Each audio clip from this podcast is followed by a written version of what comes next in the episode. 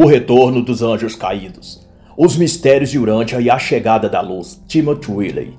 Este não é o audiobook ou a narração da obra, mas uma análise em que apresenta opiniões minhas e reflexões a partir de pontos relevantes do livro. Pode conter ilações, comparações ou exemplificações para com a política do dia, cultura ou eventos atuais. É uma tradução minha do original em inglês. E pode ocorrer pequenas incorreções, mas que não comprometem o entendimento da obra no seu todo. Timothy Wyllie foi músico, arquiteto de formação e exerceu atividades empresariais em Nova York. Era inglês e sua mais acentuada carreira foi como escritor, deixando dezenas de obras, todas da temática esotérica, gnóstica e New Age. A razão de ser da análise desta obra é que o autor tem uma particularidade em suas obras. Elas tratam com o tema gnóstico e nova era, mas elaborando uma cosmovisão de futuro que tem muito a ver com o que está premeditado nas agendas políticas, econômicas e sociais do século XXI.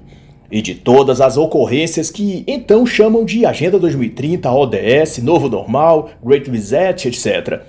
Ou seja, embora capitule desde um prisma espiritual seus escritos, trazidos, segundo ele, em sintonia com anjos e entidades intermediárias dos planos sutis, são assim conteúdos cuja entrelinhas abraçam propostas de aspectos políticos, sociais, e das atuais instituições globalistas como o Foro Econômico, a ONU, a OCDE e, por que não dizer, as Big Techs também.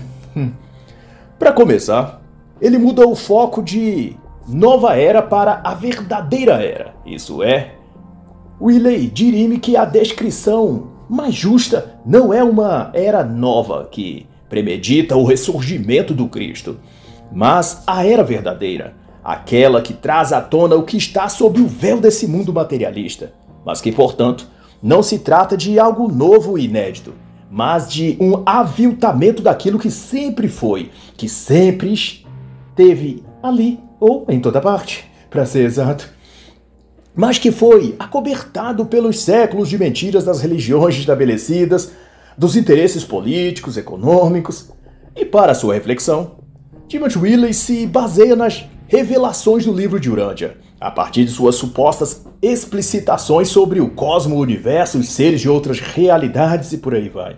Nesse caso, não tratarei aqui o que seja o livro de Urântia e nem do que ele conta.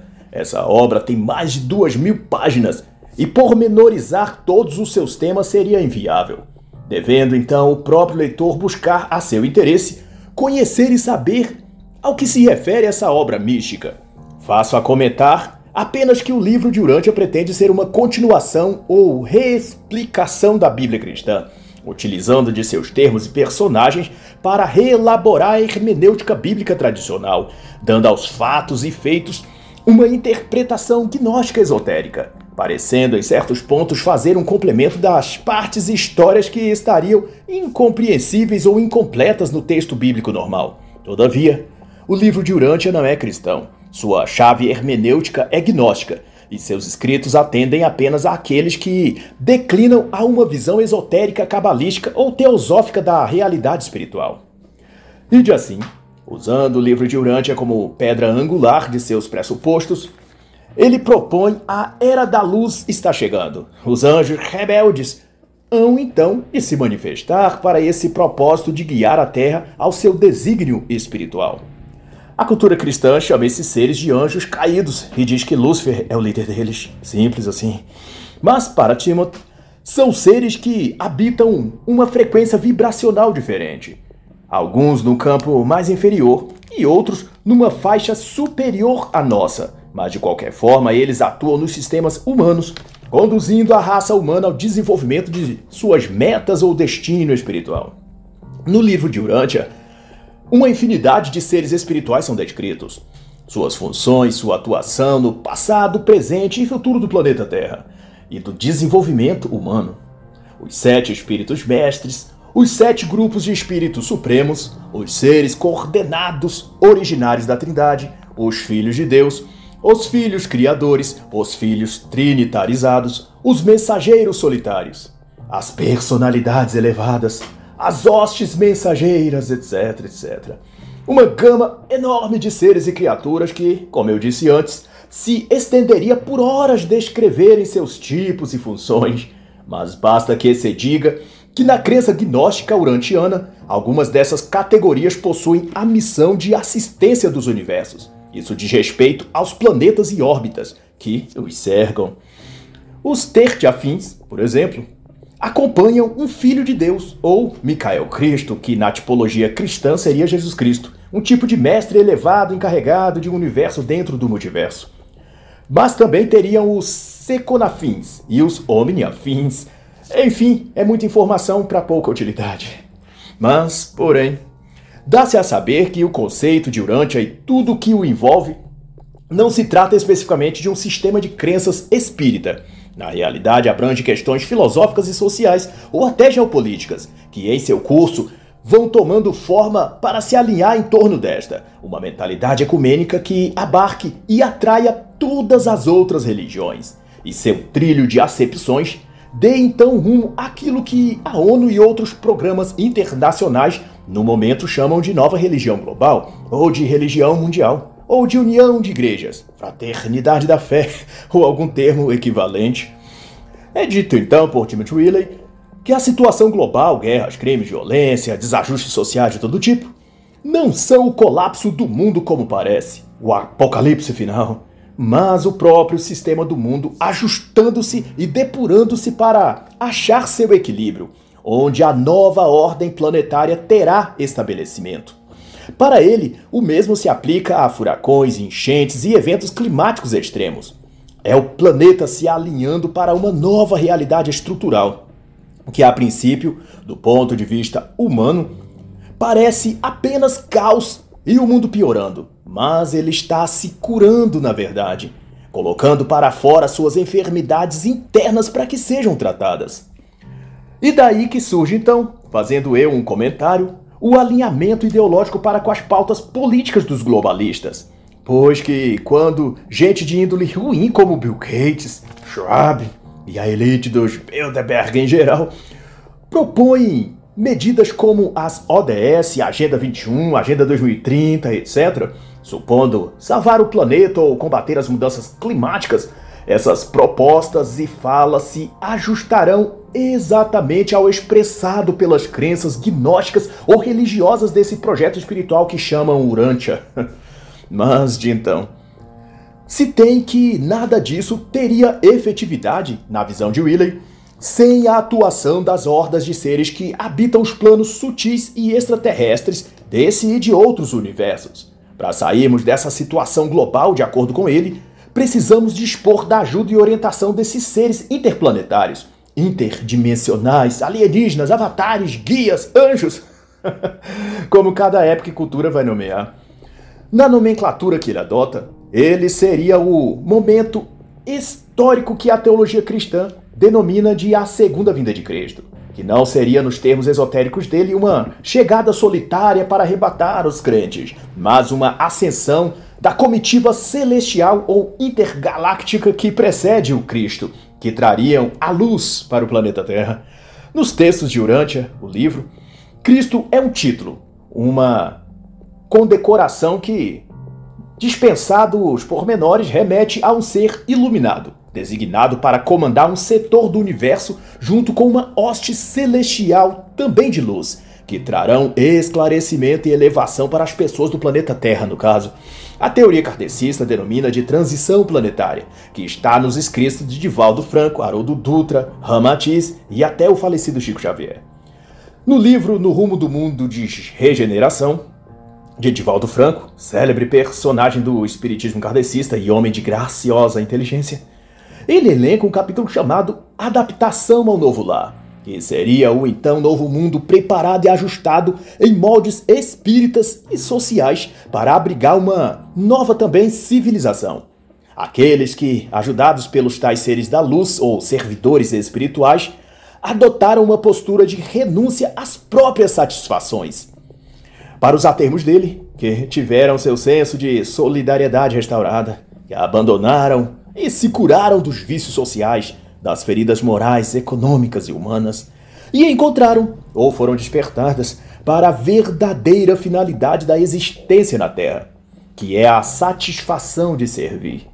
A grande questão a se discutir, e por isso eu trouxe essa obra que é de 2020, ou seja, da época exata em que se fala em Novo Normal, Grande Reset, em curar o planeta, etc., posto que, ao afinar esses discursos, eles vão confluindo para uma mesma narrativa, que nos campos político e ideológico, globalistas como Klaus Schwab expressou-se dizendo que, no futuro, não teremos nada e seremos felizes.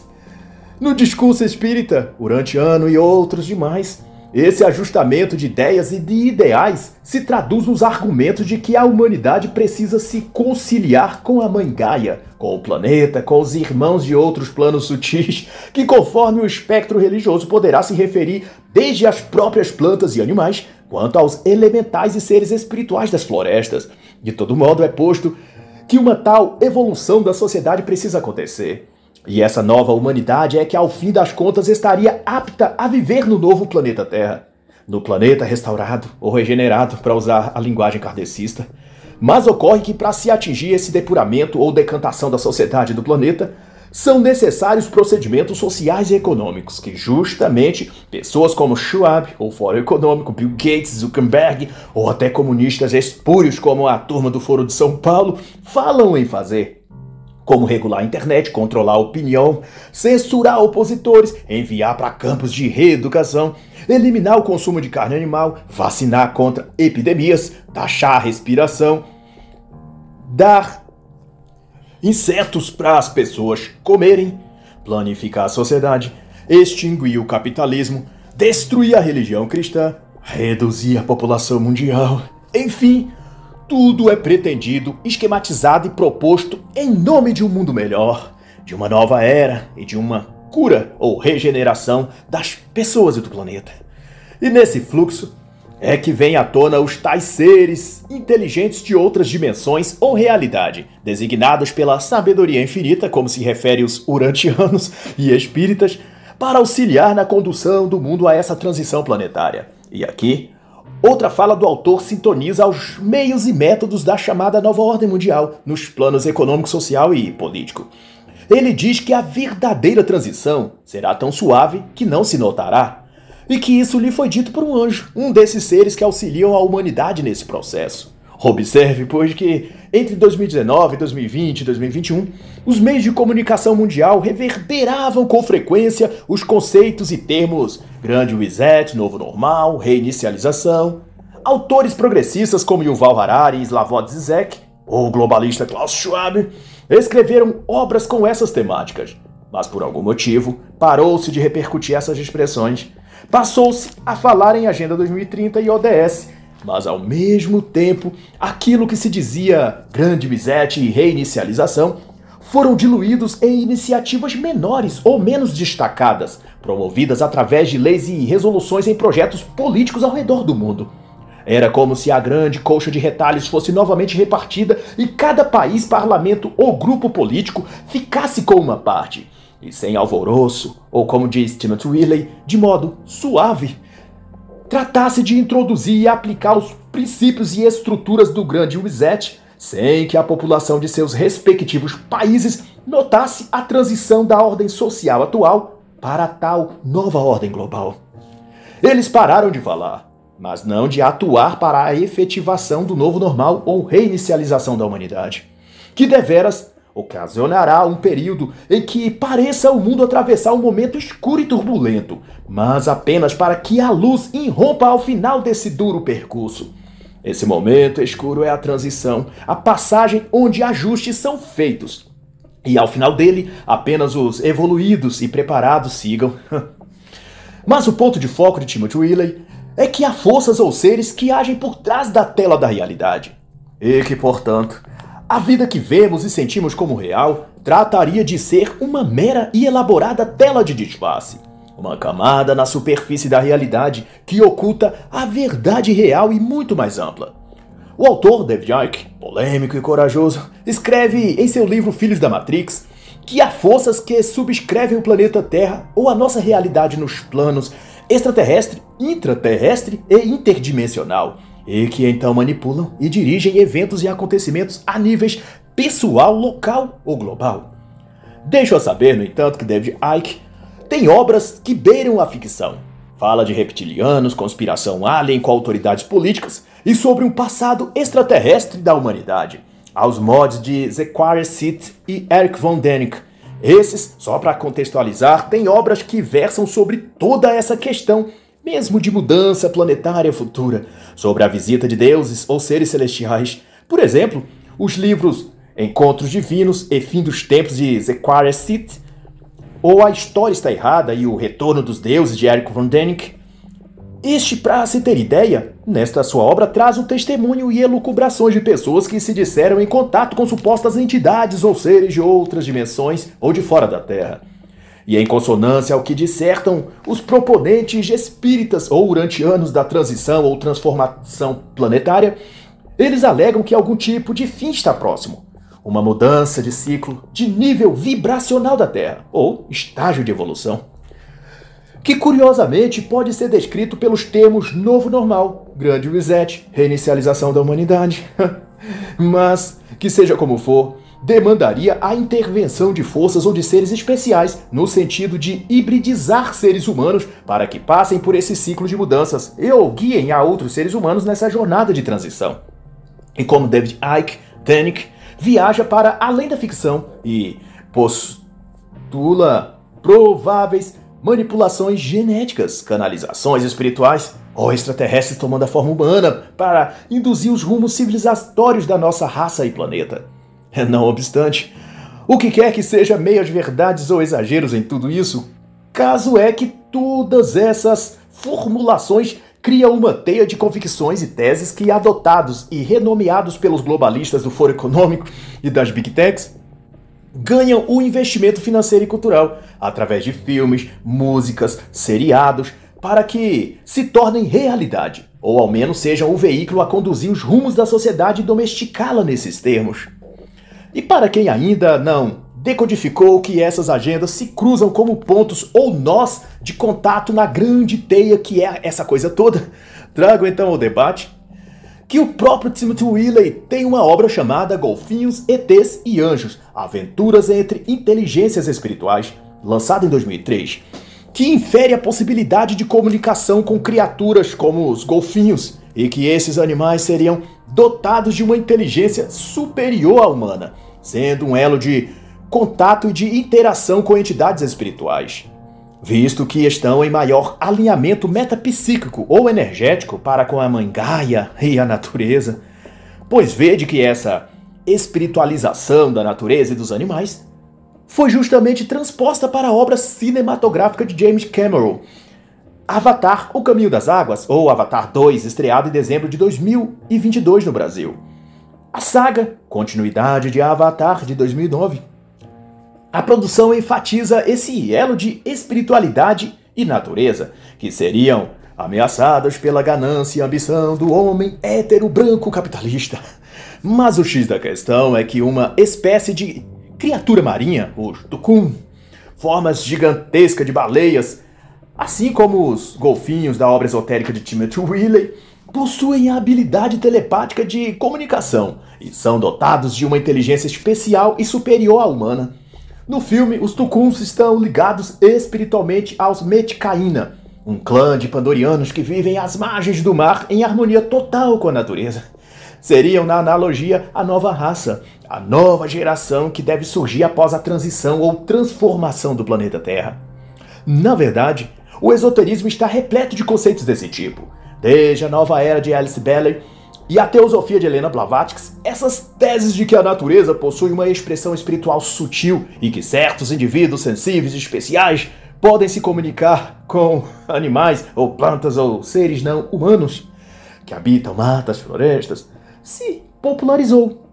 E como há uma carência em grande parte das pessoas de se sentirem parte de um algo maior, essas acabam aderindo a tais ideias e cada vez que se sentem frustradas ou deslocadas do mundo, ou decepcionadas com algo na vida, se refugiam nessas crenças de que eles são especiais e selecionados para terem, sentirem e viverem algo que ninguém mais, ou que apenas poucos do mundo, têm a dádiva de viver, ou de conhecer e experienciar. No mundo, querem ser como Locke, filho de Jake Sully e Nate Lee, no citado filme de James Cameron, em que o adolescente rebelde é incompreendido e até desprezado e subestimado, mas encontra seu chamado e despertamento por através da criatura gigante marítima Tucum, um também desgarrado, mas especial ser vivo do grande mar de Pandora.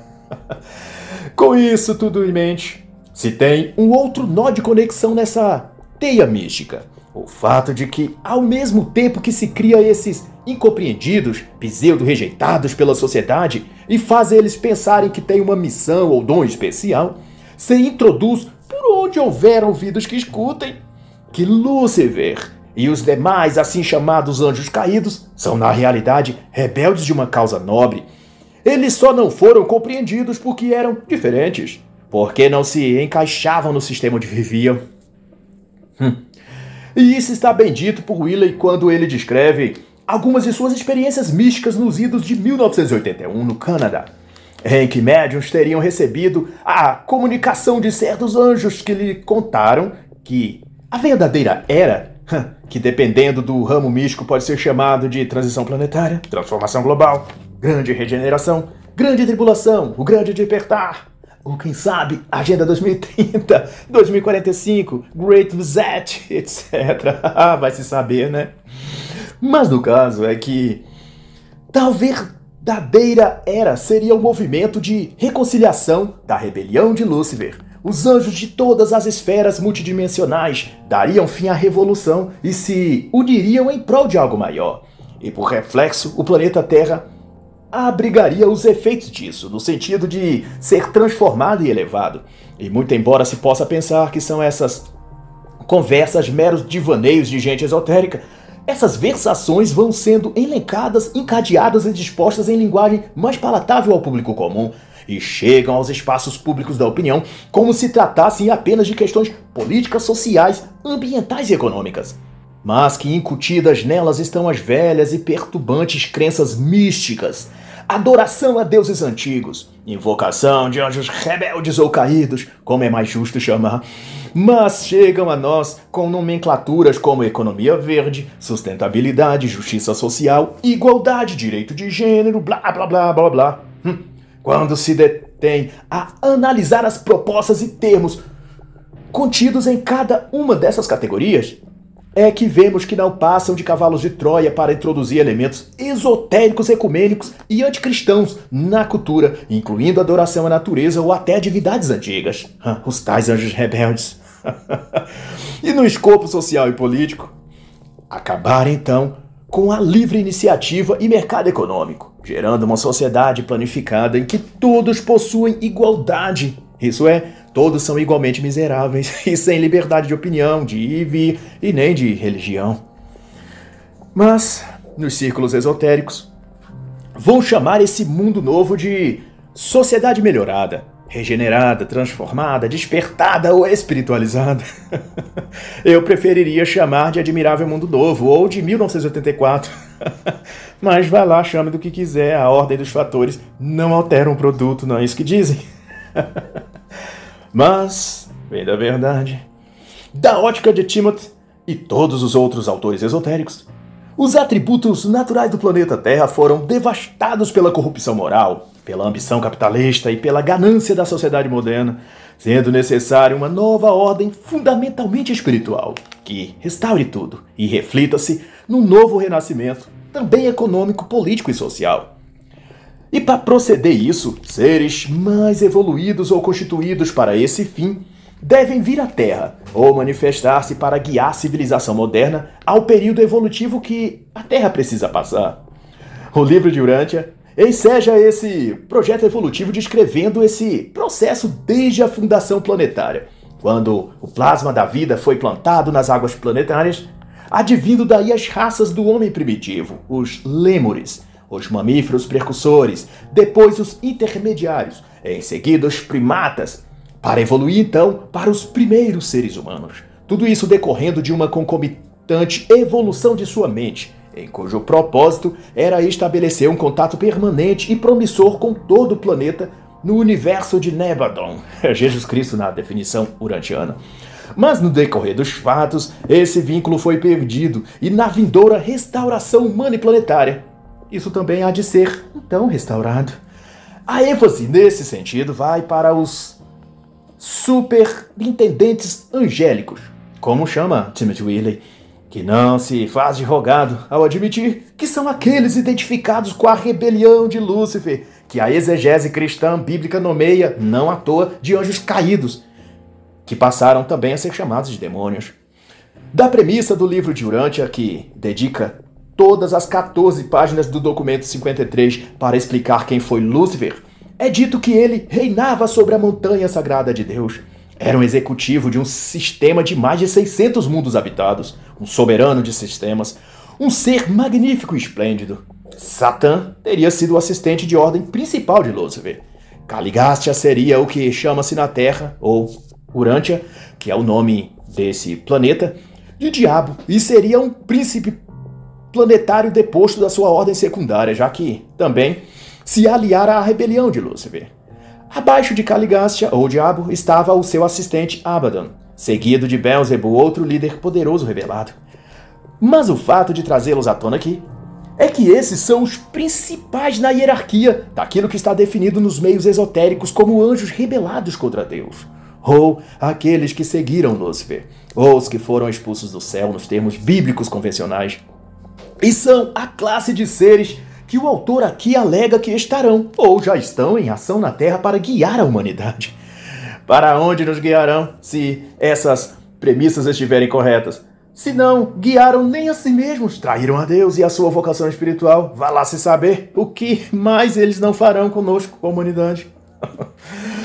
De todo modo, para Wyllie, as mudanças que premeditam operar a nível planetário é elevar este mundo da densidade energética de terceira classe para a de quarta classe, elevando a faixa vibracional da própria humanidade, da onde se poderia, em tese, acessar esses próprios seres dimensionais e desenvolver sua espiritualidade com um progresso muito maior. E outra vez vejo aqui similitude para com os projetos globalistas que permeiam a ordem atual das coisas. Vê-se falando, em particular desde 2019 ou pouco antes, de uma tal mudança e alteração no polo magnético da Terra, ou inversão do polo magnético da Terra. E muito embora isso seja discutido mais a nível climático, meteorológico e das ciências do clima, há quem especule para possíveis mudanças também a níveis mentais, psicológicos e ou comportamentais nos seres humanos. É claro que não se sabe a veracidade disso, porque boa parte ainda é feito segredo ou negado pelas agências que pesquisam o assunto. O que se sabe de concreto é que animais têm sido vistos e filmados em comportamentos estranhos, zumbidificados ou parecendo sob algum efeito mental hipnótico. E dado a sensibilidade dos animais para com o campo geomagnético da Terra, ao mesmo tempo que da ordem espiritual ou vibrações de energia, há quem associe uma coisa a outra e tudo fique parecendo ou um grande alinhamento dessas metanarrativas com fundo esotérico ou então um plano global para desviar a humanidade para um calabouço ideológico com telhado globalista, grades comunistas e cadeados esotéricos de alguma forma de religião panteísta, gnóstica, universal, que em contato verdadeiro ou fake com entidades não humanas, o fim último ou finalidade causal é o mesmo. O aprisionamento psicológico, o emburrecimento cognitivo, o vazio existencial, a opressão espiritual e a pobreza material. A escravidão social total da humanidade, em outras palavras. Ai, ai. Isso posto, nota-se que o discurso político, as causas e agendas sociais, ambientais e morais defendidas e a evolução tecnológica atuais vão anexando-se umas às outras e se somando às prerrogativas e enunciados metafísicos do que se pretende ser a religião global, reverendada pela ONU, pela União Internacional de Igrejas Evangélicas e pelo Vaticano, sob a gestão de Bergoglio.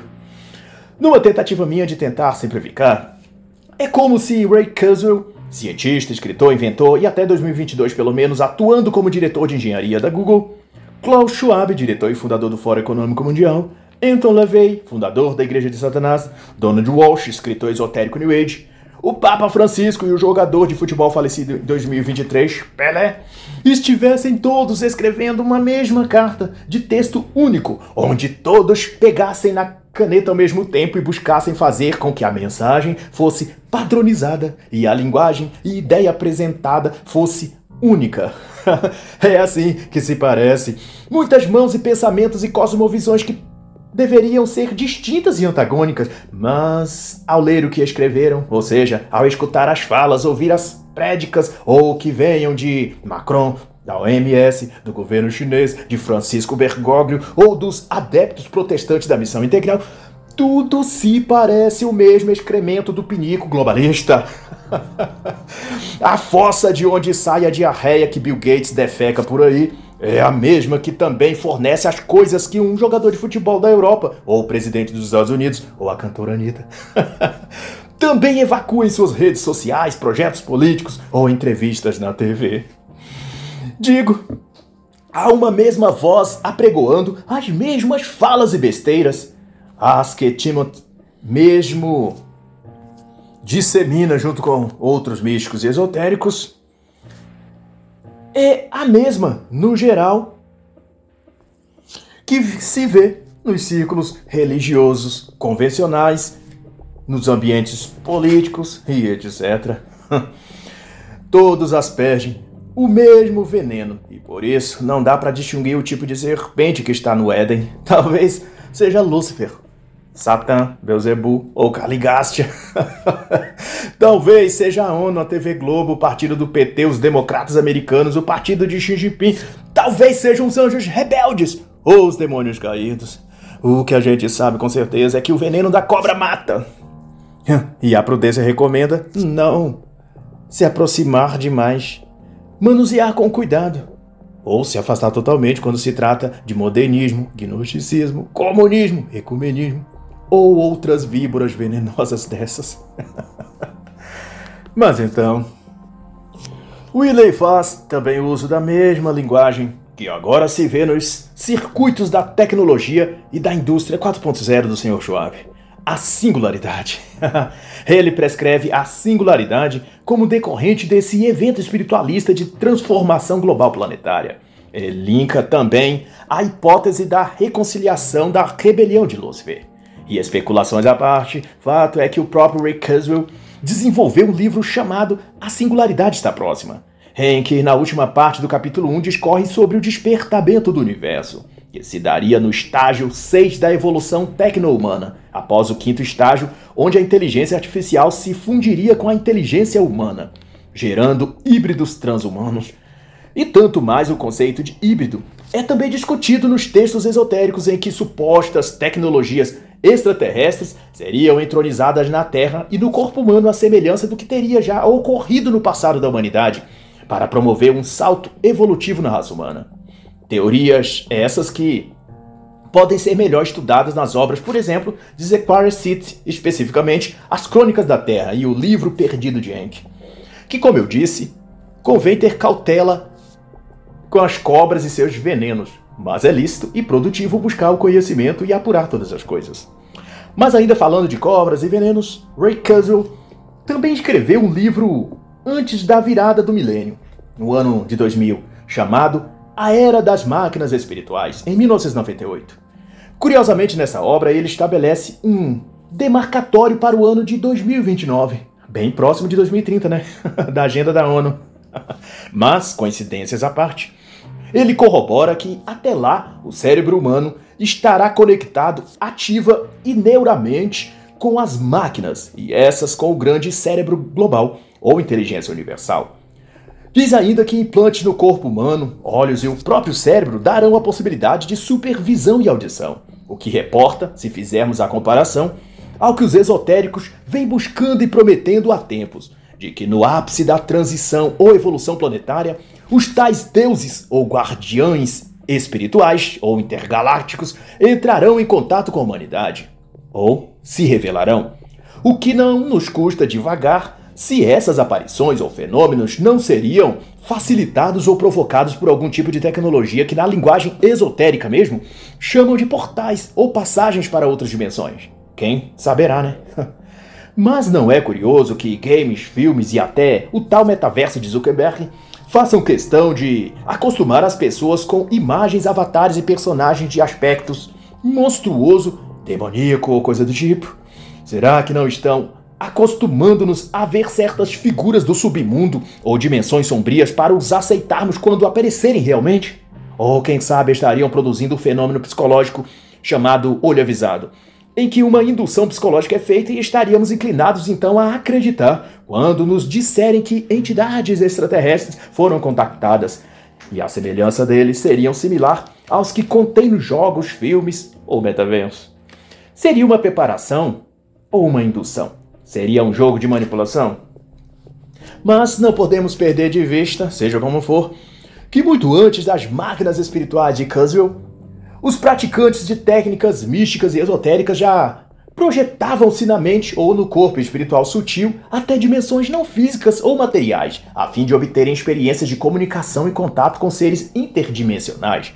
Timothy Wyllie conta que mesmo quando criança, ainda que sem a intenção consciente, atingia o estado de dissociação e depois reassociação entre o corpo físico e o corpo astral, momentos em que ele tinha contato com anjos, por exemplo. Uma dessas ocasiões pôde ver seu corpo extrafísico abraçado a um ser não humano, enquanto observou seu corpo físico em outra parte da casa, no momento em que se escondia dos bombardeios da Segunda Guerra Mundial no interior a 80 km de Londres. Mas não convém aqui eu explicitar o que seja ou como ocorre o fenômeno da projeção do corpo mental ou do corpo astral. O assunto é vasto e desviaria o foco.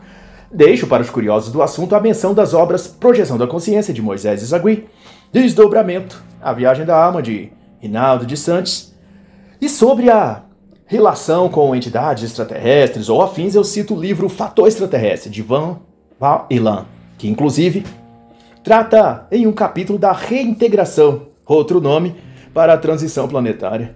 E também, em outro capítulo, ele discorre sobre abduções e reparo espiritual, que é, doravante, um tema recorrente quando se refere a alienígenas ou fenômenos OVNIs.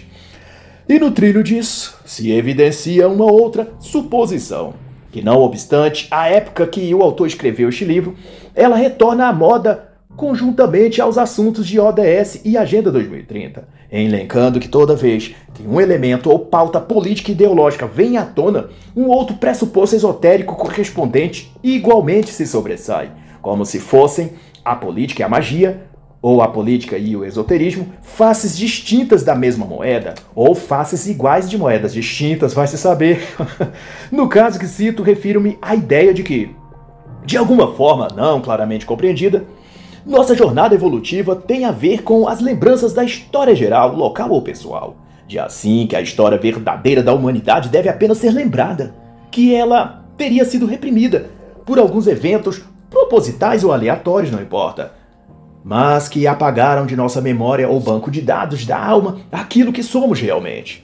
Esse conceito de verdadeira história da humanidade tem o respaldo nos círculos esotéricos e gnósticos, e de lá flui para teses filosóficas, outras vezes do campo da pesquisa de vidas fora da Terra, e no cômputo geral parece mais uma propositura religiosa. E Timothy se inclui naqueles devotos dessa tese. Ele próprio cria ser de um clã esotérico antigo chamado Povo da Serpente. E como tudo que da política ou do esoterismo tem mais de um significado, esse termo Povo da Serpente também já foi usado em algumas seitas gnósticas para se referir à linhagem místicas dos luciferianos, que é cercado de mitos, de ritos, rituais e graus de iniciação. No transcorrer da história, a serpente ganhou asa e se transformou no símbolo do conhecimento, da sabedoria mística e da cura. Enrolada num cajado de madeira, representa as criaturas espirituais, ou anjos, ou seres extracorpóreos, que tomam o ser humano a si e o eleva, o sobressai. Dá a ele o saber espiritual. Mas o que vem ao caso aqui é que recorrentemente, como faz a todos que querem iniciar nos mistérios, esses seres espirituais ou os médiuns que alegam falar por eles, incute nas pessoas o sentimento de que são estranhos no ninho, de que são estranhos perpétuos, que mesmo que tenham pais, amigos, ainda assim se sentem sozinhos e não se encaixam nos gostos e costumes de seus contemporâneos. E daí que mordem a isca são conduzido a crer que são ou fazem parte de um outro e seleto grupo, de uma irmandade especial, ou então é dado a eles a revelação de uma grande missão ou tarefa que estariam imbuídos de realizar. Daí até a conexão com os tais anjos rebeldes ou caídos. É só uma questão de tempo. Note que o sentimento de se sentir um exilado é uma condição básica daqueles que se fazem convencidos de que possuem um dom ou um chamado espiritual especial, envolvendo o esoterismo, sempre. Não me parece isso algo aleatório ou sem consequências. Parece, na verdade, um método para conectar essas pessoas a nível emocional ou psíquico até. As tais entidades que doravante são chamadas de anjos caídos, cujos iniciados nos mistérios dão a eles o status de heróis rebelados contra a tirania cósmica divina. Mas, de qualquer modo, também foram incompreendidos ou desprezados, assim que são os que podem entender verdadeiramente aqueles que se veem agora como estranhos no ninho. O autor, Daniel Mastral, na obra em 2 volumes Filhos do Fogo, que alega contar sua biografia e trajetória dentro de uma seita satânica, descreve exatamente o processo pelo qual o seu guardião ou mestre espiritual Abraxas se conectou a ele, de modo a criar um vínculo quase emocional, se pode dizer assim. E esse tipo de relato vai estar em diversos autores e livros do segmento espiritual ou místico, desmarcando que é um episódio padrão quando se remete a supostas interações entre humanos e entidades não humanas. Seja isso uma parte de um jogo esquisito e macabro com intenções de controle social, ou um fato verídico de fenômenos não naturais. No já citado filme de James Cameron, Avatar 2, o jovem Tucum, um peixe gigante, é um exilado de seu bando, um órfão de pai e mãe, e sua conexão profunda e instantânea é para com Loak, o filho rebelde e fora do ninho do casal Sully, demonstrando que a cultura secular também vai repercutir os mesmos conceitos e premissas que o esoterismo e a própria magia e espiritualismo também ortoga, e que a política igualmente vai referendar, como a escola de líderes do Sr. Schwab, por exemplo, que treina jovens de todos os países para assumirem cargos públicos e parlamentares, a fim de fazer ser as agendas globalistas subscritas na ONU, OCDE, nas tais ODS e por aí vai. Esses líderes globais recebem a mesma carga ideológica de que são escolhidos e especiais, que se sentiram até então perdidos ou incompreendidos, porque tem uma luz especial neles que os torna inquietos, rebeldes, acima e além de seu tempo. São eles aqueles renegados que farão a diferença no mundo. E assim, os Loaks da vida real encontram os Tucuns, seus peixes guias, seus mestres ascensionados, seus guardiões do mundo invisível, seus Abraxas particulares. Assim, propositalmente ou não, tudo indica haver uma coordenação entre o social, político e o espiritual, no escopo esotérico, faz necessário dizer. E na conflagração de tudo isso está aqueles que se sentem realmente deuses e acima dos demais seres humanos. E enquanto afirmam trabalhar para elevar a humanidade ou o processo civilizatório, agem na verdade como carrascos, censores, ditadores ou como editores do país. Para citar um desses pequenos seres do ego gigante e da alma apodrecida que vive lá pelas bandas de Brasília no Brasil. Mas essa perversão moral também guarda semelhança para com os seres espirituais da estirpe dos que são mencionados por Timothy Wyllie. Assim como os humanos do STF brasileiro, do Foro de São Paulo ou da turma de Klaus Schwab, os anjos rebeldes ou caídos são classificados também de revolucionários, na interpretação mesmo que é dada atualmente aos marxistas, aqueles que subvertem a ordem, as normas, costumes ou as leis, para impetrar um esquema ou sistema que eles julgam melhor. No caso do marxismo, os revolucionários comunistas intentam derrubar a democracia, o capitalismo, a ordem cristã ocidental, para então estabelecer a ditadura do proletariado. Quanto aos revolucionários espirituais ou os espíritos angelicais caídos, sua revolução final é aquela descrita no Apocalipse, em que enfrentam Miguel para obter o triunfo sobre as almas humanas e o reinado do inferno. Não muito diferente do que o comunismo faz, diga-se de passagem, que sempre que prevalece, cria um inferno aqui na Terra. Duvida? Pergunte lá na Venezuela, na Argentina, na China ou na Coreia do Norte. Dê uma passada em Nicarágua, converse com um cubano, Aí você vai passar a acreditar que o inferno existe e que faz uma filial aonde quer que o governo marxista tome o poder. Doravante, para os efeitos e contexto que abordo aqui, acho interessante a comparação que a autora Maria Modesto Cravo, pela psicografia de Vanderlei Oliveira, faz na obra O Lado Oculto da Transição Planetária, em que relaciona o que ocorre no plano físico de uma cidade ao que procede também no plano espiritual ou astral dessa mesma cidade. Ela conecta certos hábitos, frequência a lugares ou busca por certos tipos de diversão, comuns aos jovens nas grandes cidades e centros urbanos, ao mesmo que estaria também procedendo nos espaços astrais por espíritos que estariam, naquele momento e lugar, também buscando alimentar-se ou anestesiar-se em seu corpo espiritual dos tipos de energias que deslocam e fluem desses lugares, dessas pessoas e entretenimentos. Ela chama de espíritos ociosos e que, em sua forma astral, busca territórios energéticos onde seus vícios psíquicos possam ser saciados. Nesses lugares, portanto, onde há o vício, o exagero, o consumo de entorpecentes e substâncias ruins, assim como os comportamentos hedonistas em geral, colônias desses espíritos costumam se estabelecer, todos dependentes da aura energética baixa e infecciosa que emana dessas pessoas e desses lugares. E nesse aspecto, me pergunto, se não acontece o mesmo com o tipo de destruição que o comunismo causa. Se todo o ambiente infernal de controle, de censura, opressão mental e caos econômico não seria equivalente ao plano astral. Se nos níveis não visíveis ou não materiais haveria certas entidades provocando, sugestionando os atores políticos ou algo do tipo, para justamente co-criar um ambiente mórbido e espiritualmente insalubre, do qual vão se alimentar da carga energética negativa que fluiria desses lugares ou cidades ou nações. A Bíblia cristã menciona sobre espíritos territoriais, hostes angelicais demoníacas nos lugares espirituais, ligados às cidades ou países. A própria literatura evangélica fala dessa eventualidade, como as obras de Neuza Tioca, pastor Peter Wagner, Dean Charman, pastor Frank Idamai, Martin Scott e até o célebre William Noblin.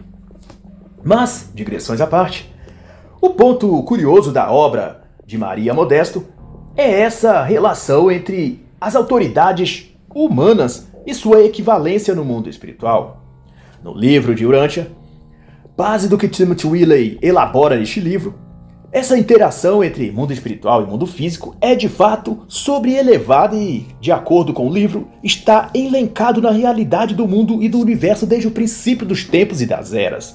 A revelação urantiana fala de soberanos de sistemas, de príncipes planetários, anjos administradores, cargos, funções, comandos que interferem nos assuntos, na ordem e nos acontecimentos dos planetas e das vidas das pessoas em última instância. A vida material ou física não está isolada da vida espiritual daquilo que acontece nos ambientes astrais ou extrafísicos. Essa é a constatação tanto do autor quanto do livro de Urântia em si. Segundo o qual, para efeito de informação, dos 50 mil anjos que serviam na Terra, mais de 40 mil deles alinharam-se a Lúcifer na rebelião deste e continuaram na Terra à mercê de Lúcifer e de seu assistente Satanás, o que levou o planeta Terra a ser posto num estado de quarentena, cujas consequências, uma delas, é de não podermos mais lembrar livremente da verdadeira história da humanidade. Sofremos uma amnésia psíquica em que não lembramos quem somos, onde estamos no universo e qual é o nosso papel e função. E dessa concepção é que Timothy Wyllie disserta e defende o papel dos anjos rebeldes, reconciliados na condição de nos guiar nesses tempos finais de transição a uma era de luz. E é nessa feitura que se põe como fundamental a ação desses seres angelicais caídos, que o autor considera desde então elevados, já que se reconciliaram com o orbe cósmico. Nessa situação, o planeta Terra teria sido suspenso de sua quarentena. E é por causa desse evento que desde os anos 1980 aproximadamente, quando houve a revogação desse isolamento cósmico planetário, que entidades extraterrestres ou os próprios anjos puderam visitar e até migrar para aqui, vindo a ocorrer acontecimentos incidentais que a mídia comum denominaram de OVNIs, aparições de discos voadores, naves espaciais, abduções. Mas toda essa alusão a coisas e fenômenos paranormais e extracorpóreos têm a ver com o desenrolar da vida humana, no quesito que Essas crenças e perspectivas são tomadas pelas lideranças políticas dos países e colocadas em execução a soldo de bilionários, banqueiros e donos das grandes corporações financeiras de tecnologia.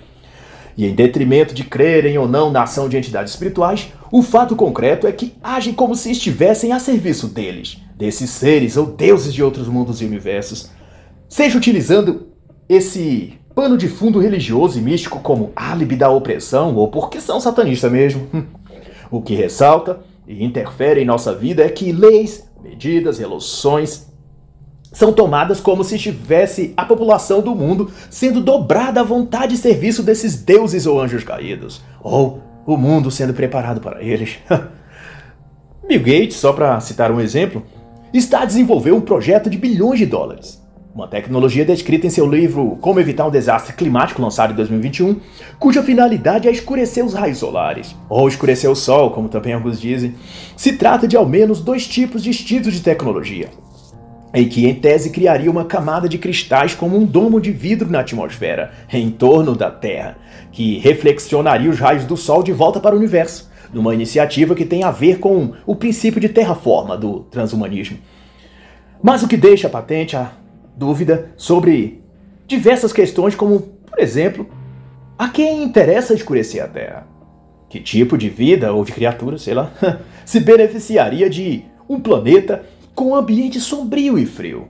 É claro que o autor dessa ideia alega estar protegendo a vida humana e o planeta das mudanças climáticas catastróficas devido aos gases de efeito estufa, CO2, combustíveis fósseis e toda essa ladainha. Mas é no mínimo intrigante que isso venha de encontro ao que está em nosso imaginário, de que os seres das trevas, os espíritos das sombras, também chamados de anjos caídos e demônios, sempre foram relacionados a cenários e ambientes escuros, frios e tristes, exatamente como Bill Gates quer deixar o planeta Terra. Mas como essa iniciativa, vários outros certames do escopo político, econômico e da ordem social ou científico vão sendo elaborados e produzidos parecendo atender uma demanda espiritual, como se quisessem ajustar o mundo para abrigar outros seres e criaturas que não humanas. Já que toda forma de vida conhecida na Terra, para citar o escurecimento do Sol, depende de maneira vital dos efeitos dos raios solares, seja a fotossíntese para as plantas e vegetais, seja o complexo de vitaminas naturais do organismo humano, a troca gasosa na atmosfera e muito mais. Tudo depende do sol e do seu calor e luminosidade. Querer, então, mudar isso não tem a ver com mudança climática, mas, quem sabe, com mudança de planeta ou de habitantes do planeta. Parece se querer um novo planeta para uma nova raça. E se tiver algum lastro de veracidade nisso, significa que quaisquer nova raça que queira habitar num planeta frio e escuro não pode vir da luz, mas das regiões sombrias e das trevas. Um mundo, então, propício aos anjos caídos, que os esotéricos e místicos, e ao que sugere também Bill Gates e demais globalistas, veneram e adoram. E assim está escrito: vós tendes por pai o diabo, e quereis satisfazer os desejos de vosso pai. Quem é de Deus escuta as palavras de Deus. Vós não as escutais, porque não sois de Deus. Se, pois, o Filho vos libertar, verdadeiramente sereis livres. João 8, 36, 44 e 47. E assim encerra a análise da obra O Retorno dos Anjos Caídos, Os Mistérios de Urântia e A Chegada da Luz, de Timothy Wyllie.